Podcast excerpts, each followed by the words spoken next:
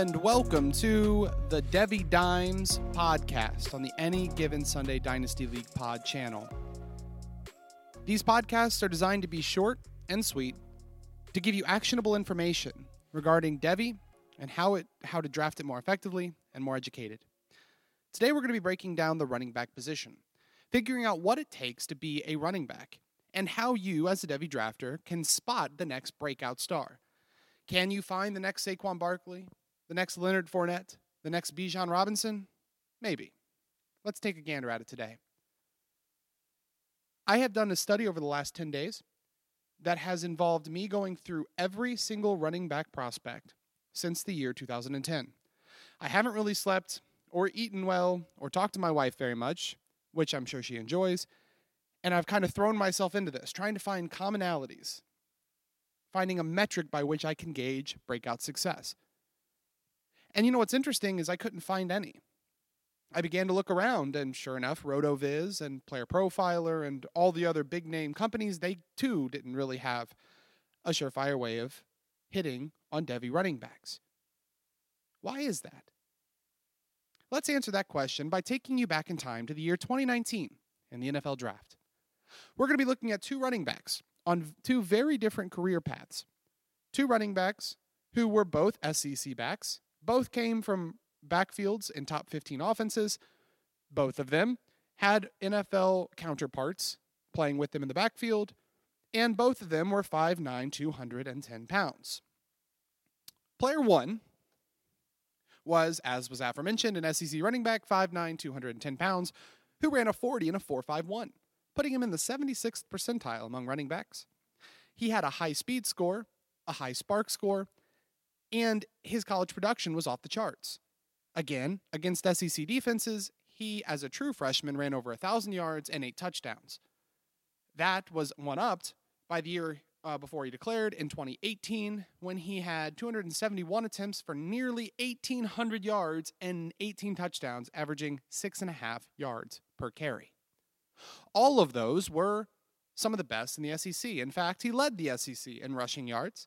He led the SEC in rushing touchdowns. He led the SEC in touchdowns from scrimmage and yards from scrimmage. In fact, he's 19th career SEC rusher. He's 17th career SEC yards from scrimmage, and on and on and on it goes he was a proven value. Many NFL draft sites gave him a second round NFL grade, and he had everything going for him.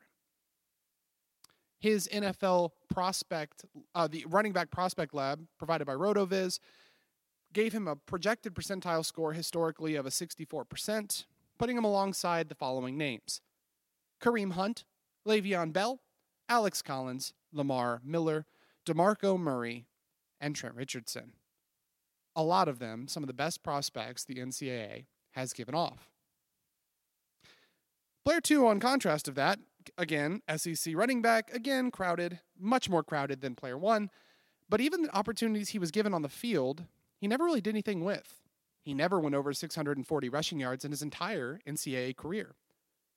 And given his opportunity, he should have popped. He usually only came in at the end of games when they when his team was blowing out the opponent. He usually was playing against tire defenses with gaping holes.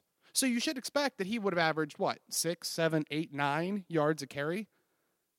Well, no, he averaged five yards a carry.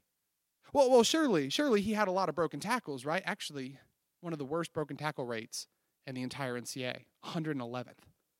Well, he must have been fast. No, he ran a 4.69, which is 23rd percentile. He wasn't even athletic enough to qualify for a spark score. He literally had nothing on player one. His running back prospect lab gave him a grade of 14, putting him alongside great uh, NFL prospects such as Dimitri Nance, Dennis Johnson, Lionel Hamilton, Jarvis James, Dare Ogunbowale, and Joe Banyard. This guy had no hope of an NFL future. Yet, player one was drafted in the sixth round and is fighting for a roster spot in Cincinnati right now. His name is Trayveon Williams out of Texas A&M. Player two, on the other hand, is Josh Jacobs, the starting running back for the Oakland Raiders. And I didn't understand why. I mean, surely there must be a metric that I'm missing. So I went through and looked at their combine scores. Literally every single combine drill, Trayveon Williams outproduced Josh Jacobs. Okay. Well, well, there must be something else. I looked off the field. Maybe Trayveon Williams had some issues. No, actually, Trayveon Williams was great. It was Josh Jacobs who had some off the field issues. Okay, well, maybe it was their high school profiles. Maybe the NFL just really liked the, the profile of Josh Jacobs. Well, Josh Jacobs came out of high school as a three star recruit, one of the lowest running backs that Alabama ever selected or has selected under Nick Saban. He had a .87 composite score. Trayveon Williams, on the other hand, a four star athlete with a .89, nearly a five star. I looked at their high school production. Maybe that's that's the secret. Maybe just Josh Jacobs did something in high school that really stuck out to these NFL scouts, and they just they wanted to give him a shot at the next level.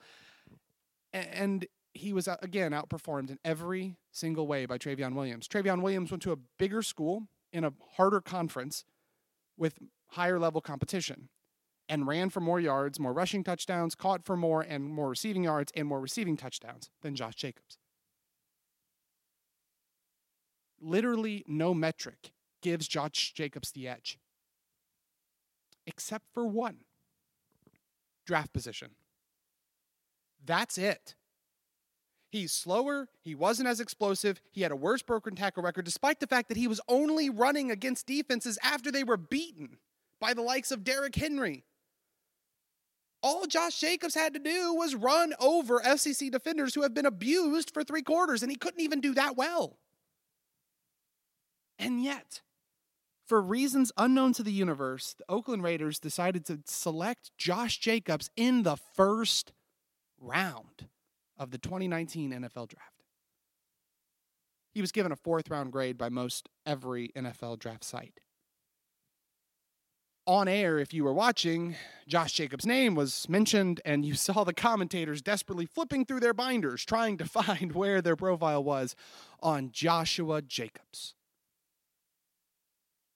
This revealed a couple of things to me. One, running back is not predictive in Devy. It's just not.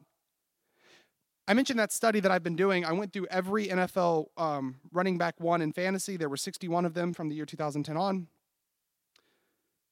Excuse me, 2015 on, which would have been the 2010 uh, recruiting class on. And 78.68% of them came from Power 5 schools. So there's a predictive me- metric, I guess. Focus on the Power 5.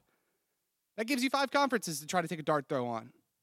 I thought maybe one conference was more effective than the other. That wasn't really true. SEC with 21%, Big 10 with 18%, ACC 18%, Pac 12 14%. I guess Big 12 uh, came in last there at 11%. So there's that. I looked at maybe there was it was five stars. Maybe coming out of high school it was the five stars that really got drafted, and that wasn't necessarily true. I looked at maybe it was certain schools. Maybe Alabama just is really good at turning out uh, running back ones, and they actually didn't have a higher ranking than other schools. In fact, the schools that had the best, believe it or not, were Big Ten schools. So literally, there wasn't any metric there I could find, commonality I could find, except for one: it's draft capital. With run with wide receivers, which we'll talk about next week, there are five statistics that if a if a Devy prospect can hit all five, they have an 88% chance of breaking out in the NFL. With running backs, the highest commonality, uh, the, the, best set of variables I could create for a, a, sustainable metric gave you about a 41% breakout rating. That's it. So I was only, I could only predict it about 41% of the times. The only thing that matters is draft capital. So here's the good news. The good news is that on our rookie drafts, it's actually really easy to hit who's going to be a good player. Find running backs selected in the first two and a half rounds and draft them, and they probably hit. But in Devy, good luck. My advice to you you do what you want, you're a grown person. But my advice on this Devy Dimes don't trust prospects in Devy that are running backs because they're non predictive. Because you might have a Trayveon Williams, and for four years, that looks like an absolute incredible investment up until the point that Josh Jacobs gets drafted first and Trayveon Williams gets drafted in the sixth. Because you don't know. You just don't know. That 2019 year is, is really important for me, analytically at least, because it proves that there is no commonality between success and running backs. Miles Sanders, a backup to Saquon Barkley, gets drafted in the first round. You have Josh Jacobs, a backup to backups, who was drafted in the first round. And true analytical stars eh, didn't amount to anything. If the NFL was going to, if it was like wide receivers where there was predictive metrics, the following running backs would be some of the best in the NFL right now Mark Walton, Justice Hill, Eno Benjamin, Trayveon Williams, and Rodney, which that's another story all in of itself. But these guys aren't. Miles Sanders, Josh Jacobs, those are the guys that are standing out. Not because they were bigger, faster, stronger, not because they were more explosive or had a better um, combine profile, not because they really even deserved it, but because some team gave them draft capital.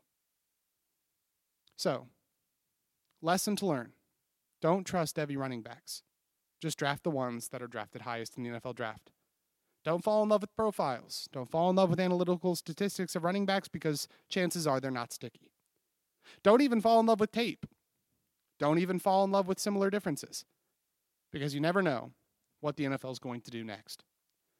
This ends the most depressing and sad version of Devy Dimes that we're going to have. I look forward to next week and finally talk about a position that is predictive, and that's the wide receivers. Good old wide receivers, trusty and reliable. That's the way I like it. Peace.